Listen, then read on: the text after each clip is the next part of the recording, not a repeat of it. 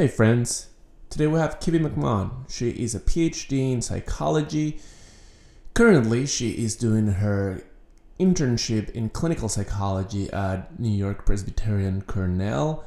She recently moved to New York and we met to talk about life and psychology and a lot of cool stuff. We began we, we began deep like we started talking about love and then we switched to uh, talking a little bit about the different methods through which therapists do psychotherapy. And then we started t- talking about our lives and how we became who we are and what struggles we had and in what way those struggles made us stronger. Why we chose the careers that we chose. We talk about what we inherit from our parents in terms of psychological traits and the good things and the bad things about it and, and the cool things about it and the interesting things about it. It's a fun conversation and I know you're to enjoy it. So, have fun.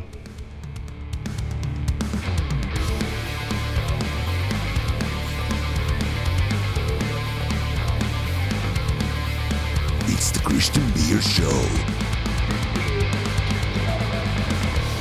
okay, let's. let's I, I, don't know. I don't know what you want to talk about. I just I, I have no idea what this podcast is. I, oh my god, you're recording now. Now I'm gonna get a little nervous. yeah. So it there's no specific goal to talk about in in this podcast. It's it's a conversation between you and me.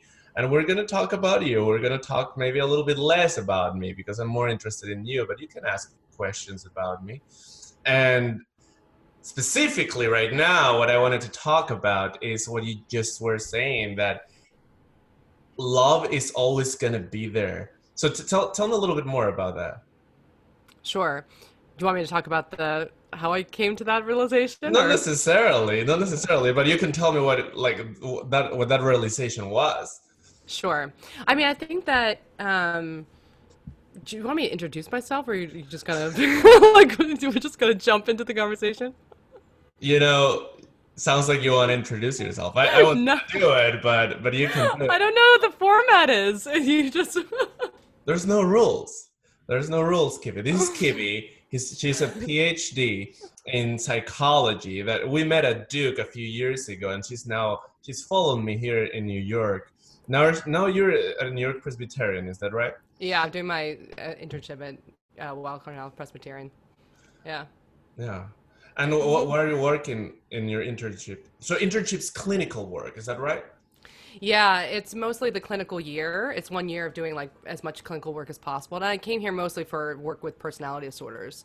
Um, and to learn like transference focused psychotherapy, learn about like the self and identity and connection and things like that. Things I liked at Duke as well, but they have a different approach here. They're more psychodynamic and just a different way of thinking about it. I, I see a lot of faces that you're making when you when when you say psychodynamic. What what is that about? Oh, look at you! look at you, babe. no, I think I just like that. Um, I know it's just different than you know my very CBT background, our CBT background, right? Yeah. Uh, uh, but I really like it because it does give a little bit more um, emphasis on like how someone grows up and how someone learns over time, like what is love and what is family and what is who am I. So I think I, I like the, all those questions and tackling that in therapy, and so they I like I like that approach. So. I like it too. I I actually did uh, psychodynamic training for three years since my second year residency until my f- the end of my fourth year residency, huh. and at Duke. I do, yeah. They do. They have an elective for us, and I loved it. I was seeing uh, patients twice a week, and and it's kind of a different animal. It is a different animal when you see them twice a week compared to once a week. I and at the same time, I had to do my own psychodynamic psychotherapy that was also twice a week. So it cool. becomes it becomes this weird thing where everything surrounds like you're you're really attentive into the way that you're perceiving reality. And you're like why am i perceiving it this way? And then you're trying to find your blind spots. And then like and then you're trying to find your patient's blind spot. And it becomes this like really acute way of seeing your psyche that is almost incredibly exhausting but super interesting at the same time. I really liked it. I, I really did like it. And and i also like cbt i think that they're they're both really useful and integrating them both is like i would i would think even more useful. I think that they can be synergistic. Yeah, I think I tended to do that anyway, even when I went into CBT. I think I love that part of it, that kind of like really like finding your blind spots. And I like the intensity of relationship. Um, so like the, the two times a week kind of like, you know, really facilitates that. But yeah, I think that sometimes pulling out and having like a model with CBT is helpful, but sometimes just like opening it up and just seeing what emerges is yeah. also awesome. So yeah, I didn't realize you. I didn't realize you could do that at Duke. That's amazing. Yeah, I really like. So, n- not a lot of people do it. It's an elective that it's there, mm. and and I took it. Another person in in residency took it while I was taking it, and I think nobody took it after I left. I don't know if anybody's taking it now. I'm so. not surprised that you are the one who took it. Well, it's not jam. Like I, I, I thought for a while that I wanted to become a psychoanalyst. Mm. I really thought that I was gonna go that way, and then I got kind of interested. Have you heard of this guy? Oh, I just forgot his name. He wrote a book called The Way of the Psychonaut. Stanislav Grof. Have you heard of him? Mm-mm. Okay, so this dude's as a psychoanalyst, and he transitioned from psychoanalysis into psychedelic assisted psychotherapy research. And and he's like 90 years old right now. He's still alive. He's around. He just made a book called the way of the psychonaut. He wrote a book. And then he also made a movie i think with the same name. I haven't seen the movie but i did read the book. And i like it because at the beginning he talks about uh, the major psychoanalytic theories depending on the person who wrote them and it's a it's a good nice summary. And then and then he has his own theory of how we perceive reality and why we perceive it that way and it's very tied to psychedelics and it's very not necessarily traditional science okay? So if you read it you're gonna be like what? Yeah but um, he his premise is really cool and he and i love that premise because he talks about the way that we do science. Right now we create a bunch of clinical trials and then and then uh, uh, in these trials we try to make sure that all these conditions are controlled and then there's this one variable that we can change so that we make sure that if by that changing of the variable a, a different outcome will occur. We try to eliminate the the possibility of chance being involved in this thing from happening but this guy takes a step back and says well everything that you're doing comes really from a paradigm of the way that you perceive how the world works.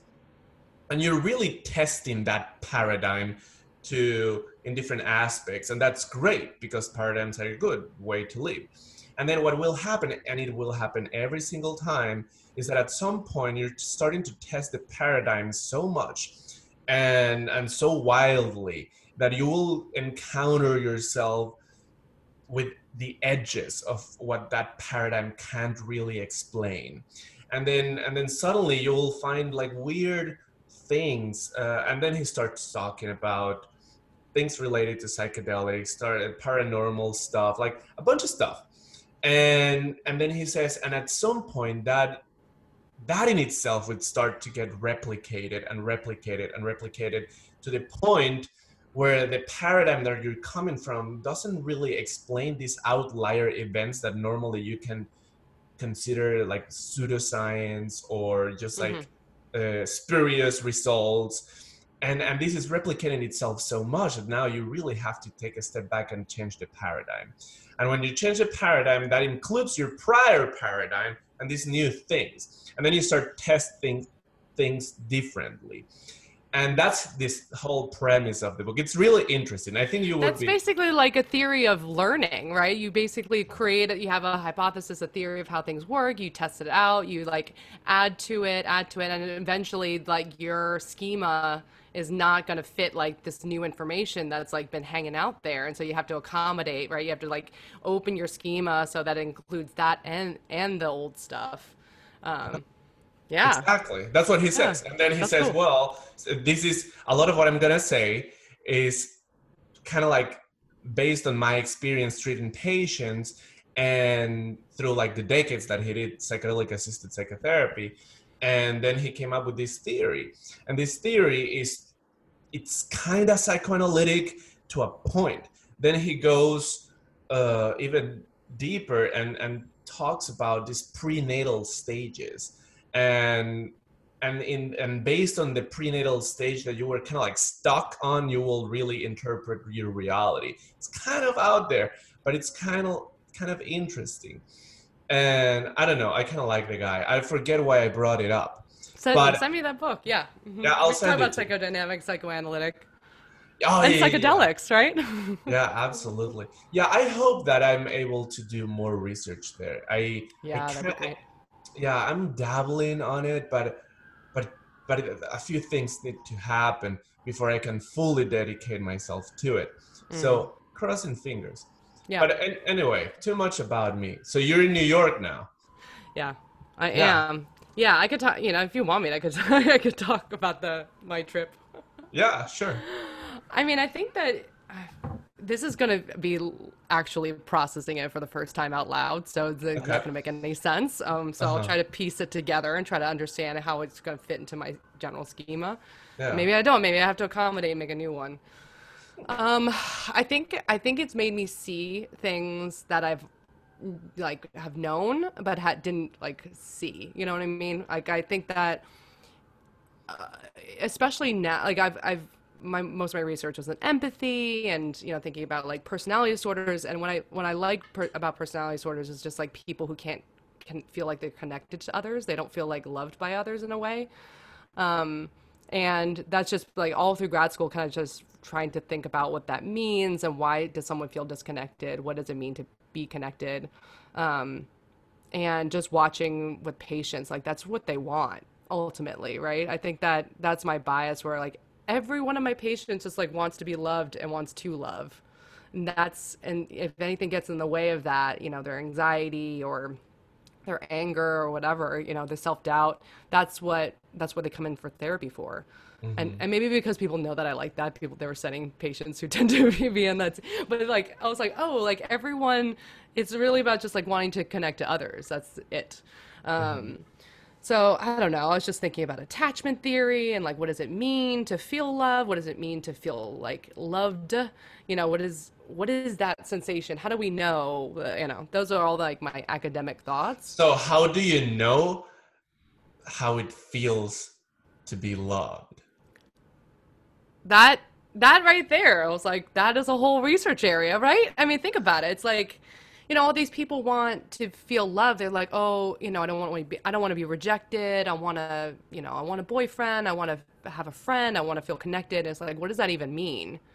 Right? It's like people have this like internal like this gut sense of that but they even when you in cbt or something like that we're trying to have like actual behaviorally objective um goals you know they're like i want a friend who i can talk to. But like is that it? You know it's I, so it's an open question that i'm trying to explore You know, it's funny because what I was thinking is that there are things that you know, and and when you when we talk about knowing, we we, we talk about logic and the mind and like um, discernment and teasing out different little aspects of a big whole. But when you're talking about love, can you know love? Like I don't know that you can. Can you i mean i think that's what the, what jobs of scientists try to do right they try to take the unknowable and make them knowable Yeah, Sure. I mean, I'm, I'm, I'm not saying that your research is going to fail ultimately. it might I'm, I'm just saying that in my mind, when you when you when I think about love is something that I feel, and and and something that I do. but it's not something that I wait think about. Like it's not something that because I feel like the moment I think about love, I I, I kind of like suppress it a little bit. Mm, hmm Yeah, like I'm acting from a, the love state, and and that requires a degree of not thinking and being really just in the moment and just like saying the Mm. thing that comes in the moment. And the moment that I'm thinking, oh, what is that? Goes away. Yeah. Yeah. So you think of it as like a flow state, as a, Yes. almost like oneness with the moment, like a mind, almost like mindfulness state, right? Yeah. yeah so I think that that was, yeah. hmm Yeah. Oh, I, I guess that you could. That that's a way to think about it, right? Right, right. And then you just you just like defined it, right? As a as a moment, it's a it's a state of being where you just there's no like pre-planning or conscious thought. It's just like spontane spontaneity and spontaneous behavior. I guess that you can talk and think about love. Okay, got it. Can can I don't know, can we? I- I- so anyway, so all these questions are, are in my head. Like I still I still am thinking about. It. I think that when um, last weekend I was with a bunch of friends and it was just like a lovely atmosphere and very calm and um, which is very rare around this time, right? To feel like be surrounded by people and just relax and, and be in the presence of people. Um, and I really felt that over the pandemic, like how much you're missing. Like even even like we're talking through Zoom and we're getting some stuff, but it would feel very different if we were in person, right? So Right. I felt that so strongly during the pandemic. It felt so like icky to not have that like love exchange kind of thing. Um, but I was with friends and uh, I had some mushrooms and we all kind of did. And then I just felt like I could just, that kind of, you know, the kind of aha moment. Like it's just, you know, the thing that I felt, the thing that you feel like intrinsically in those moments, I like could see it. I was like, wow, look at, look at that. Look at, I was just marveling at it in my own head. Like I was like on the couch closing my eyes, but I could feel that very strongly. And then I just, I just had this realization that the, this for, this is like the life energy, right? This is like always there.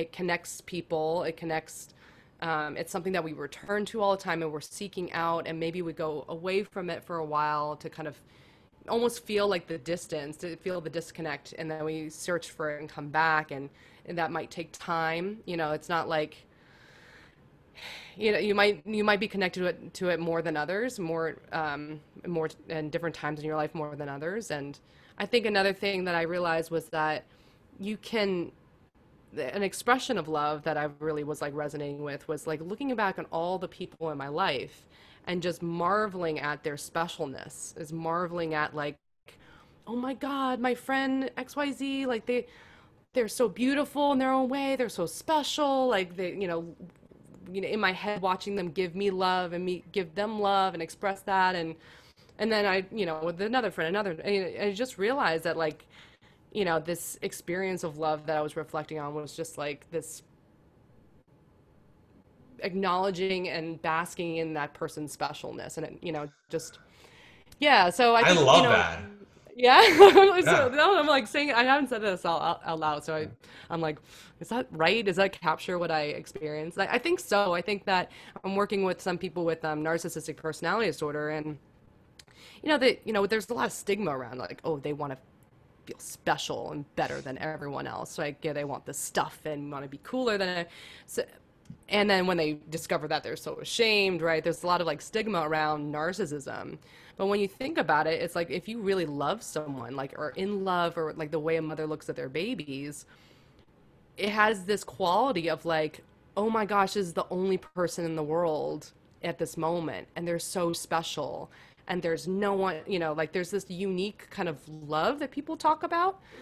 Um, and then these people who didn't have that crave it. And so it's just like why didn't we just think of narcissism or narcissistic personality disorder as like someone who just like really wants to be loved? Like that's a very human thing that we just take for granted for. And you could just you know you might be able to explain it like i want to feel special.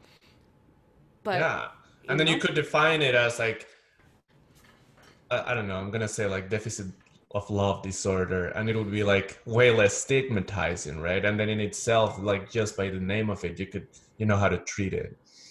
And i know what you mean and i love the the other thing that you said about like basking in the specialness of each person. That made me think about something I do, which uh, with my close friends, I, I sometimes like point out a little bit of like, hey, you could do a little like. You, you can come running with me. We can do a little bit. We could drink a little bit less. We could like blah, blah, blah, blah, blah, do all these things. But they have their own special personality as well that I can just appreciate instead of trying to like want to change these little things. You know? right. And Yeah.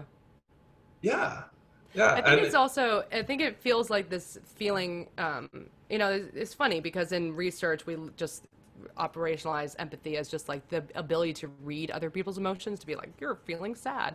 But the way the li- my lived experience like with patients or something or with anyone i care about or a person is like this holding space where you're sharing in that person's emotion. I, that is part of um, the definition of empathy but like it's just kind of like you know doing like holding this reality together and just really just being with that person in their in their experience right? And that's part that's that's part of it. It's kind of like creating space to share love to be like oh my gosh you're feeling this or you're doing this and yeah i don't know. I got on a tangent but Well, there is no tangents, Kibby, because we're not talking about anything in particular. So, so we're gonna be talking about whatever it is that we talk about. Which, but, but my, in my mind, it makes me like, why did you choose psychology? What, what made you like do that? Among all the Yeah. things that you could have done in your life, like, why did you choose to become a psychologist? I, I I've written about this so many times, and for some reason, I'm coming up with a blank to like, what is the real reason? I mean, I think the the simple answer is that my um, my mother and a lot of different family members I had struggle with alcoholism um, and emotion dysregulation and depression and all these different things, and I just powerfully saw what it was like for someone to not feel like they have a sense of belonging, they didn't feel loved, um, and how the, that pain can ripple out to everyone around them, like me or you know anyone uh, my mom was close to, and I mean I think that it just made me think about. I think the one thing that growing up in that environment made me do is you have to think for myself like as a my own individual but also think for her. Like oh she's yelling at me. She's blaming me for something. I feel horrible. And also she must be scared. She must be hurt. This is how she you know to try to understand and like empathize with her as well as myself. And so mm-hmm. i just always had that way of thinking about things. And understanding that everything is a lens like all of our psyches are kind of a lens that we see the world through and then we could see we could look at the exact same thing very differently. Um, so i think that that got me to uh, psychology research and then eventually um, what got me into clinical work was going to thailand or training as a yoga teacher first and then going to thailand to learn thai massage and just being like totally immersed in the practice of learning how to like create space for someone I mean, I didn't actually learn t- that much Thai massage. Like, I don't actually know. Like, if it's someone was like, "Give me a tech, what is the technique?" I'd be like, "I don't know." But it's like the way, like my teacher there, um, Master Pichest, who was this, like, fifty. uh, At this point, he must be sixty. He has like a little bowl cut, so he just cuts his own hair. He has like T-shirts of Mickey Mouse that his students, um, and uh, Right. he smokes in his in his uh, shrine, and he he just teaches classes in like this garage basically. But his whole thing is like he t- taught us like to listen to body. That's his whole thing. He didn't speak that much english. So he has these kind of like Yeah, you literally phrases. said, listen to body. listen to body. That's like you know if we were to ask a question like what do i how much pressure do i put like where do i put my hand? He'd be like listen to body. Um, and so we're like what you know like what does that mean? Why didn't you teach us the thing? We paid up you know flew over here. So that um but what we were saying is like just like learning to listen like learning to just be there for somebody and create space and like really listen to them on on many different levels. Um so i think that experience led me to like oh i want to listen to people and help them that way. How do i do how will i do that in in you know it, the way that leverages my skills and i think that uh, psychotherapy was like i was like oh, i could do that So, or maybe it was a scam, and listen to body was the best way to get away with it. it, it was definitely a scam yeah it was just a, just a man in his garage But I, I believe it. I, I do think that there is a connection between our, our body and our minds. I, I, I do feel um, if I'm having loving feelings, I feel something in my chest. If I'm having like sometimes when I'm having guilt or or if I or, or if something that I feel like a, a sort of loss, I sometimes feel it in my belly um, sometimes I feel weird feelings in my throat. Maybe I should go to the doctor. I don't know, but but sometimes it's related. Sometimes I feel that when I'm not saying the things that I want to say. Mm. So I don't know. I think there's something there for sure that may, maybe we just haven't explored that much. Well, do you? I mean, don't you feel sometimes like that with when you see patients? When you see a patient that has like a a big emotion or or something like that we call it countertransference but like don't you feel like feel something you might even not know right away but there's a like if you really listen to body you could listen i feel that way with a lot of trauma patients who don't recognize what they're feeling and they're very shut off and they mm-hmm. like they're like oh no i'm fine and then i feel like this there's a I don't feel good or I feel sad I don't know why because they don't seem sad and just this kind of like listen listen to body. Yeah, a hundred percent. And and then you're feeling it for them, and then you you kind of like try to bring it up to them. Hey, like maybe there's like this thing going on, or maybe there's that that thing going on. Yeah. Okay. We get it. You're a psychologist. So, kibby so tell me about your podcast. yeah, I mean, the podcast. Oh, that was so. The podcast is so fun. I did. I didn't think I'd ever do something like that because I really don't. I really feel weird about self promotion. Like I feel oh, weird I about you know like getting out there. I think that's one of the barriers I have, but that's part of this field that if I want to get if I want to explore messages and and get ideas out, you know, that was I knew that was some way I like I want to communicate my, my, my ideas and thoughts. Mm-hmm. Um, the podcast is mostly, you know, kind of in line with all that I care about. It's like helping people connect to others um, through psychotherapy, through psychotherapy, and when especially if people are struggling with mental health issues. So, my friend Jacqueline Trumbull and I. Um, uh, she's we're in the same lab we're in zach's lab and um, i was doing my dissertation on how mindful breathing impacts empathy Mm. And uh, the program that funded it also, you know, I, I proposed doing like a outreach portion of that, and in the same with the same mission. And so, you know, that we created Little Help for Our Friends, which um, is a podcast we wanted to make for people who have loved ones struggling with mental health issues. So, friends, family members, children, you know, like uh, coworkers or anyone who um, is really impacted by someone they're close to having a mental health issue. And I just, we really just think that's really important because it's, you know, we're so connected in ways that we don't understand and mental health is spoken about very individually like you have depression and how do we help you who has depression but it really affects like a whole system of people right and mm-hmm. and i feel like people who tend to have like a loved one with mental health issues they don't recognize that it influences them, right? They're like so focused on helping that person or being angry with that person, they don't think, "Oh, I'm I'm I'm affected by it too." So we wanted to have a podcast that you know just talks about different topics. Like we'll we cover like a an issue or a diagnosis or something, um, oh, and speak about it like you know how do we how, how are we going to talk to people who have a loved one with this issue and what like kind of explaining what the illness is or the the issue is.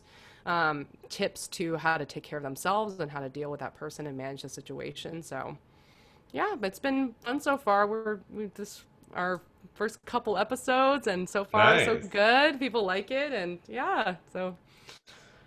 That's fun. And so this is not interview based. It's more like you guys talking about a specific topic.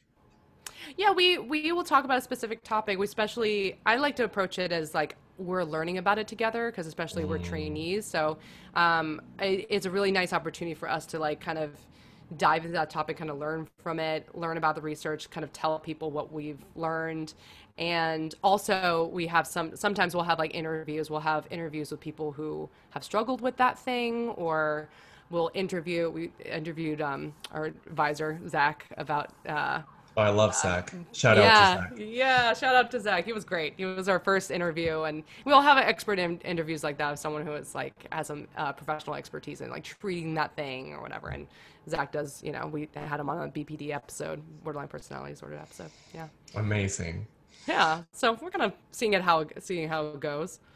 Yeah, and you know, I was thinking as you were talking in your pod uh, uh, about your podcast and like different people and and how their loved ones uh, have experienced trauma and and their experience of, of that, and you know, I think mo- I, I could be wrong. I, I I don't actually know the data of this, but I do believe that if you're in a sort of healing profession, you must have had something like that happen to you to some extent, right? Like either to yourself or to a, a close person enough that you will mo- you, you would feel motivated enough that to make your life healing others, right? It's a way to know yourself and really know others to and help them feel a little bit better about themselves. mm-hmm. That's what I think. Yeah, yeah. Remember, you know Noga, right? You- Uh, yeah, of course I know. yeah, that. yeah. So she she had this whole concept that she kept teaching us. It's called a wounded wounded healer, and talking about like yeah, the people who treat certain kind of traumas or conditions have you know maybe suffer from that on their in their own lives, and in, in some ways, you know, there could be a stigma around that, right? Of like, oh, we should be super healthy, we should, you know, whatever. Um, or does that get in the way of our ability to help others because we're not biased? But, you know, I think seeing it, being open about it and seeing that it could be a great strength because you really understand the situation from like multiple different aspects, right? You know, firsthand experience, you know, clinically, professional, academically. So I think that's a great way to like really know something. Hundred percent, hundred percent. Yeah, I think that in my specific case, like my mom has a a trauma history. Like she, she mm. had a like a, a very traumatic episode when she, before I was born, and I feel like that translated a lot into my life and, and in the way that she was always kind of scared and and I do come from Ecuador okay you could get robbed in the street any day Right. right. and so like uh, uh, there is a baseline level of paranoia in that country that that is considered normal but Mhm. Uh but this was a little bit more and i didn't quite understand it when i was a little kid and and i grew a little bit frustrated when i was older but then after a few years i realized oh this is probably not normal. This is probably something happened to her. And and i don't know that I consciously i made the decision to to go to psychiatry specifically for her. Mhm. but i definitely had this drive of trying to understand my mind and the mind of others and i'm Mm. sure it had to do something about it i i mean i also wanted to be a musician uh, I I, do, I just don't know that I sing that well. You know, like I, I think that I like if, if you have a few drinks and you listen to me sing, you're gonna like it for sure. But if you're completely sober and, and attentive to what I'm doing, maybe not. Maybe not. you got to be in the right mindset Yeah, absolutely. Yeah, exactly. to really appreciate it. Yeah. Yeah, I mean, do you do you see how that affected you in terms of like how you react to things or think about the world? Yeah. So when I was younger, I remember uh, like a little kid, a little little kid. I must have been like eight years old or something. And I was walking. I lived in a gated community, and I wanted to walk out because I think I wanted to rent a video game, and I needed to cross the street. So I needed to leave the gated community. I needed to cross the street and, and rent a, a video game. And my parent, like nobody, I was eight, so people didn't want me doing that stuff. And like, I don't know. Like I guess that you go if you go to Denmark, there's like four year olds walking down the street alone, but it isn't. But here in New York, you have like 10 four year olds on a leash with with with a teacher. I've never seen such a thing. Like I get it. I mean, this is I guess the safe way to do it here. But I was so shocked that it was like little dogs, you know, like like being Uh-huh. like walked. It's kind of kind of freaky. It was kind of freaky. Um, anyway, I was walking out from from this com- this gate community, and there was this dude entering the community. Like there was a guy that lived there that just entered, which is unusual because people enter in their cars, but he was entering walking. And then I looked at him, and he looked at me, and I realized that I was afraid that he was a kidnapper or something, and and he just like noticed that I was scared of him, and he found that hilarious. So he like pretended to be a kidnapper. and and try and, and like and like try to scare me. And i and i freaked the fuck out. I started running. And and then it was fine. He just laughed and he was like no dude i'm your neighbor. What, what, are, you, what, are, what are you doing? And and then i rented my video game back came back home. But at some point i realized that i was scared of the world for no reason. Hmm. and and then i realized oh it's not that it's no reason. I'm scared of the world because my mom is scared of the world and she has taught me to be scared of the world through her behavior. And since then i think i made a point to really fight that feeling. And let's not fight it but more like embrace the the biased um under like the biased model of the world that i had in my psyche. And so in in some ways like i i pushed myself to the to the uh, to, to outside my comfort zone. And and i would talk to strangers mo- more. I would move into like countries that i knew nobody uh, in. And and over time over the period of years i became like just le- less afraid. Like i i don't like I, of course i'm i'm gonna be a little bit afraid uh, like every once in a while like it, it's in there you know?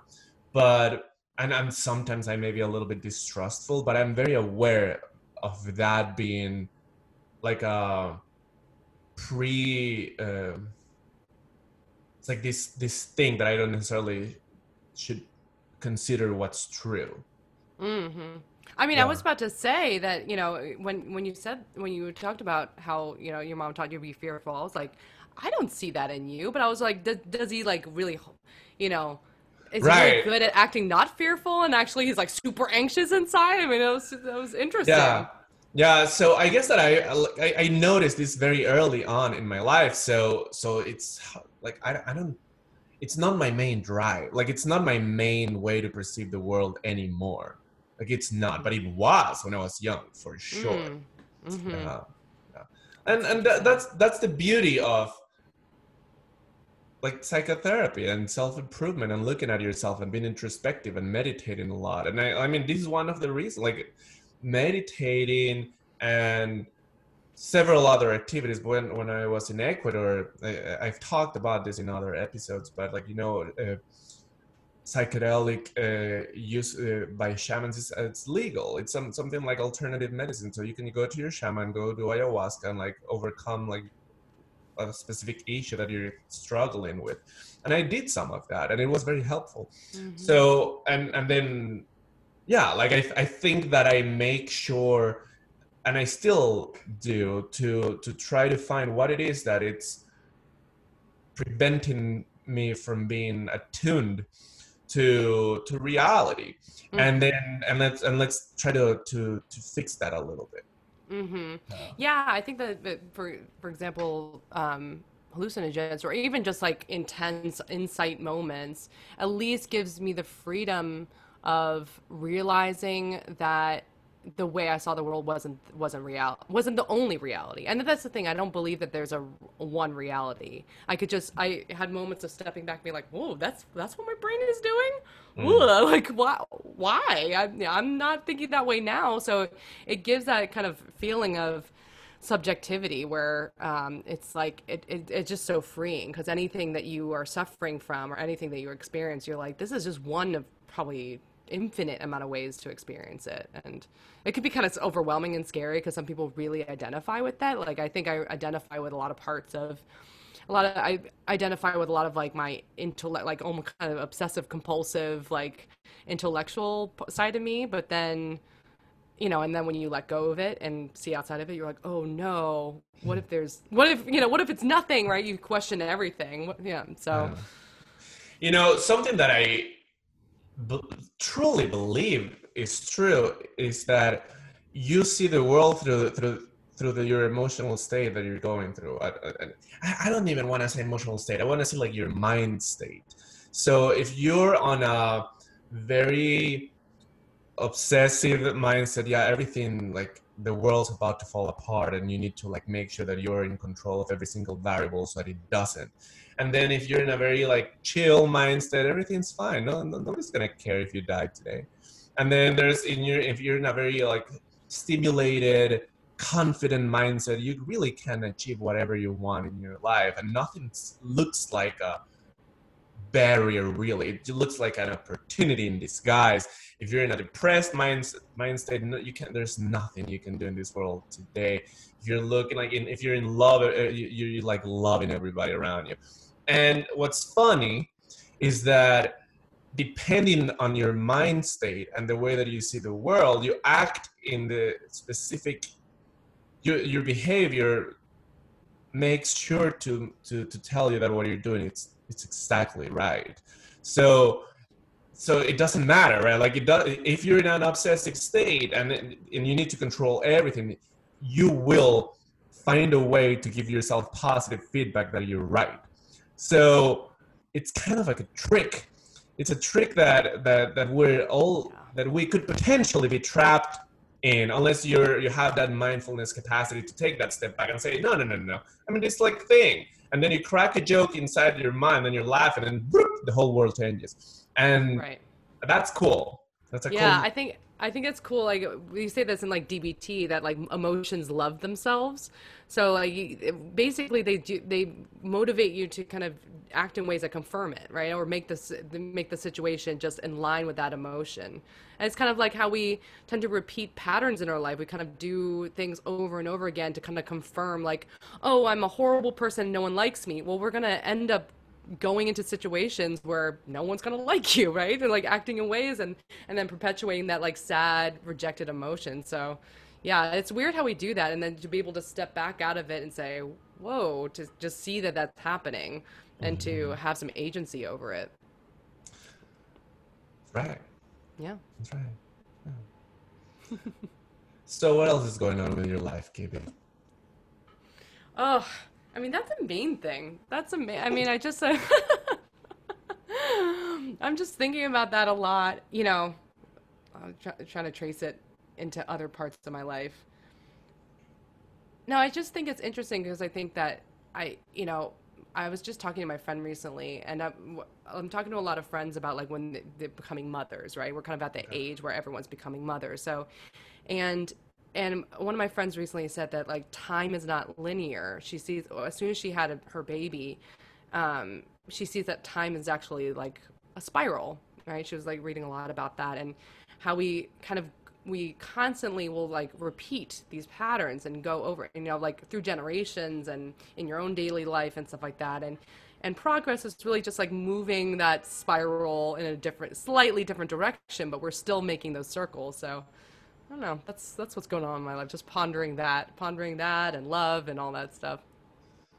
Wow. So you're saying that there's no way we can go up linearly? Yes, that's exactly what I'm saying. That we're stuck.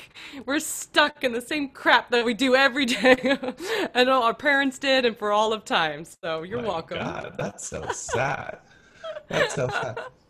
I well, don't know. Well, I mean, at least at least we're aware of it, you know?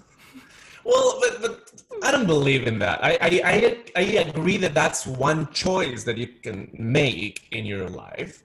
I, I do agree with that, but I do think that, and also, what, what when you we're talking about progress, let's just make sure that we're talking about the same thing. What do you mean by progress?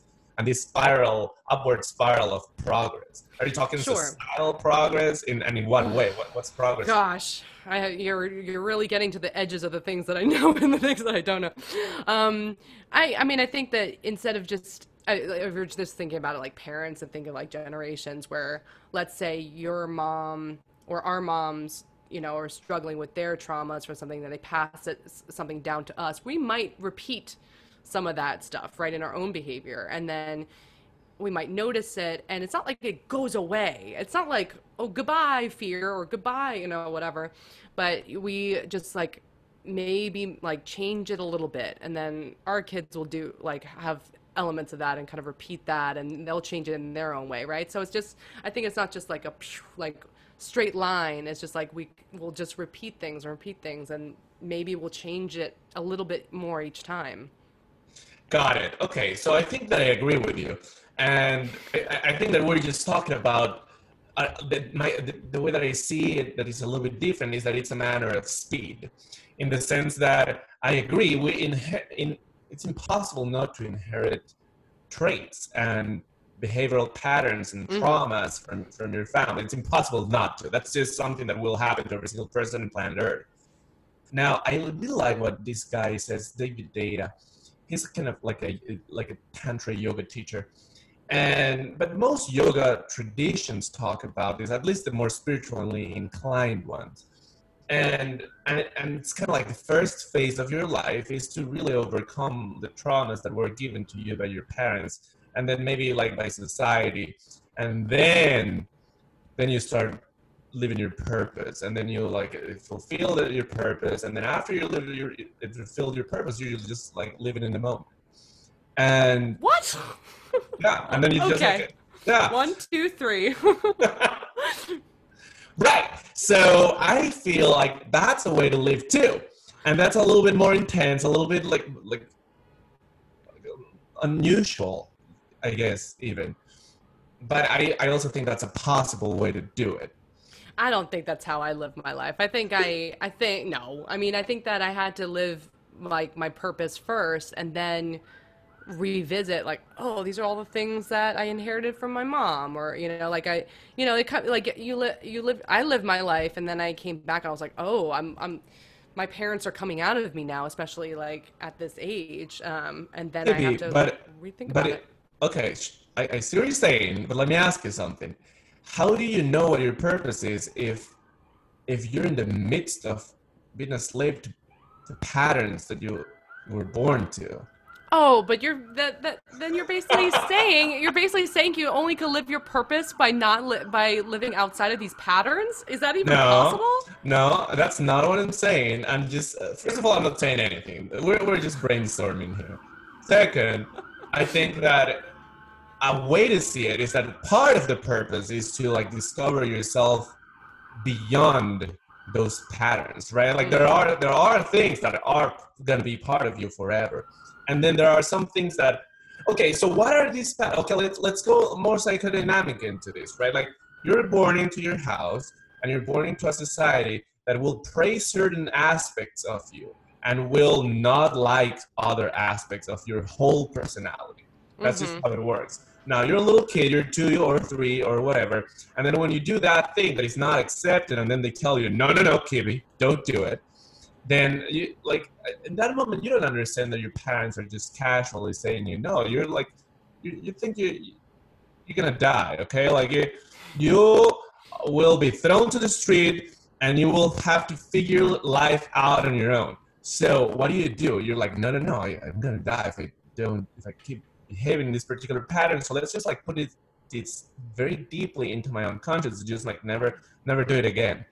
And then suddenly you become this uh, clash of behaviors and ways of thinking that are what your parents and what your society and what your friends thought was nice and cool and great. And then there's these other aspects of you that you're repressing that are also part of you and are great parts of you. But you need to discover that too in order to discover yourself and in order to know who you are. That's all I'm saying. That's all I'm yeah, saying. Sure, sure. But okay, I mean, I could give an example of uh, how that played out in my life. I don't know. Yeah. I don't know if we're going to illuminate anything, but um, but as you were talking, I was thinking about me, of course. um, but okay, so I think one thing, one one pattern that I've seen in, in my my my family is that there's the almost these two figures. There's this loving, I care about connection and family and whatever, and then there's the hard worker, the obsessive hard worker, almost narcissist. You know, you just call them narcissistic because they're just so withdrawn into their own world and their thoughts and their um, to the detriment of, of their family. Like they they rather work than hang out with their family. So my grandmother was like that you know she's mm-hmm. you know she's like oh she's like so focused on her work and she's a little obsessive. And that really hurt my mother who has the i just want to connect. I want to talk. I want to and she felt super rejected by by this mother figure right? Her mother um, and then she ended up marrying someone my dad who was also very obsessive and a workaholic right? And and then gave birth to me who you know i guess i guess i was like a dominant person like if you ask anyone you know kibby's like obsessed with working and stuff like that.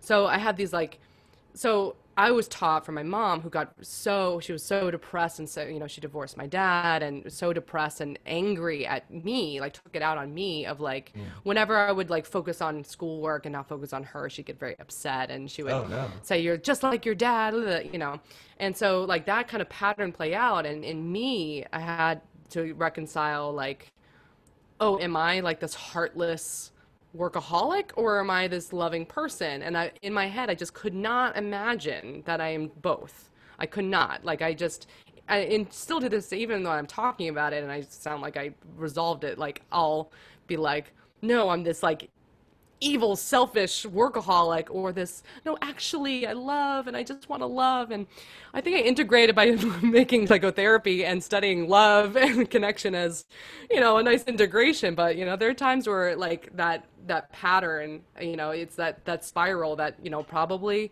with my children and their children, there, there'll be like elements of these, of these patterns of like this dyad between the workaholic and the, and the, and the lover. So, I don't know. Isn't that highlights.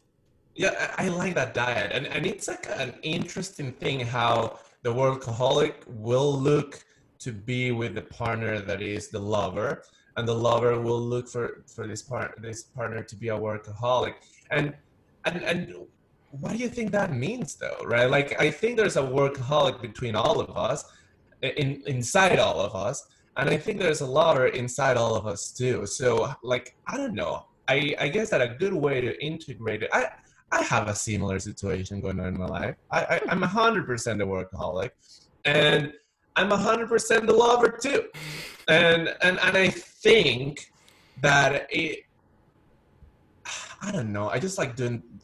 I I, I haven't thought about this that deeply, but I'm, but I'm gonna like process it as we speak. And I think that what I try to do is that when I work, I try to do the thing that I do with love, right? Like, I, like I do this podcast. It's a conversation, but it's also an act of love, right? Like having fun, talking about whatever. But also, what we're also doing is kind of like understanding each other, right? And understanding each other in such a way that may be useful for other people, and other people maybe in the environment. So, so the podcast uh, we haven't even talked about this. Okay, the podcast name's Thrive, and and the reason for it in my mind is that we surround ourselves with people that are akin to us all the time, and and and I, I feel like a lot a lot of the time in psychiatry, I'm I'm helping people cope, and and and there's sometimes that I'm helping people go from coping to thriving, and I just feel like for some people that can't all they're suffering so much and they're so having such a difficult time that that it, like enjoying their life to the fullest and what they're doing sounds like this impossible thing. Mhm. and and i feel like having a conversation with somebody that is enjoying their life and like we all have our struggles okay? We, we all have our things going on. And at the same time we, we can have fun and we can enjoy ourselves and we can look at each other and say hey this is a great time.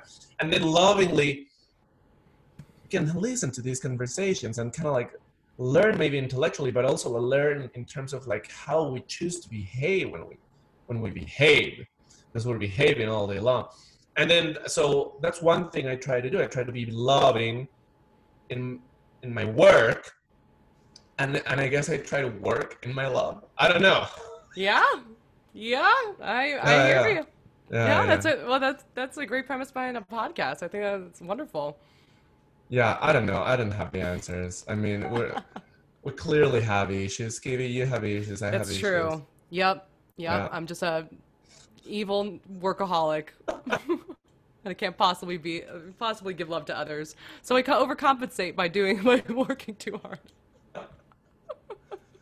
yeah but, but there you go so so then one thing to do is to like release yourself from this inheritance, right? This is mm-hmm. we're we're all talking about inheritance right now. And yes, we can see it from the perspective of this is a spiral that is very slowly going upward. You're not going to see the end of it. Maybe like your gra- great grandchild will be better and will be free from these habits. Sure, it's a very depressing way to see life, in my opinion.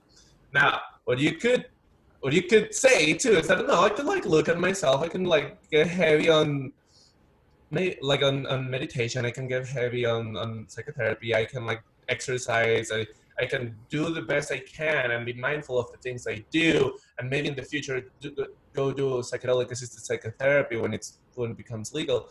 And and maybe we'll find out that these yoga teachers are right, and that you can really just like release all this like inheritance that we have we'll always have a seed of them but we will not be slave to them and then when that happens then you're then you choose who you are and then then that sounds like a cool thing too Yeah, it, you know, it, it's that we don't we don't have to talk about inheritance like it's a necessarily a bad thing because actually Right. the thing is it, it connects you to your family, right? It could, like it, what do we have if not to share to teach to share a reality together, right? Like when you have kids, like you are giving your reality to that kid, and yeah, it has flaws, right? Like, like of course, Yeah. my mom has sees it like you know like oh they're the lover and the worker are two different mutually exclusive things right? And for me that was like very damaging. It's like there's part you know then i had to defend against uh, whatever. I had to struggle with that. But i mean it just it, it passed down her experiences to me in a way. And that's you know that, that's one of the things that we have after we die right? We, we can we can influence and pass down our realities to other people.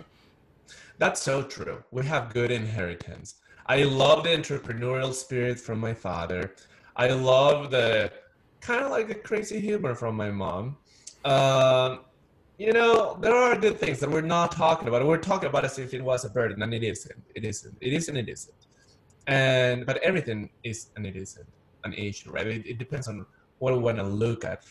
That's the cool the cool thing about attention. You can only pay like full attention to one thing if you're real. Like it, you can multitask. Like supposedly women can multitask better than men. I'm like really bad about it. Um, but I, what I do know is that I can pay attention to one thing. And if it's a good thing, I'm having a great time. It's, if it's a bad thing, it's okay as long as I'm trying to fix it.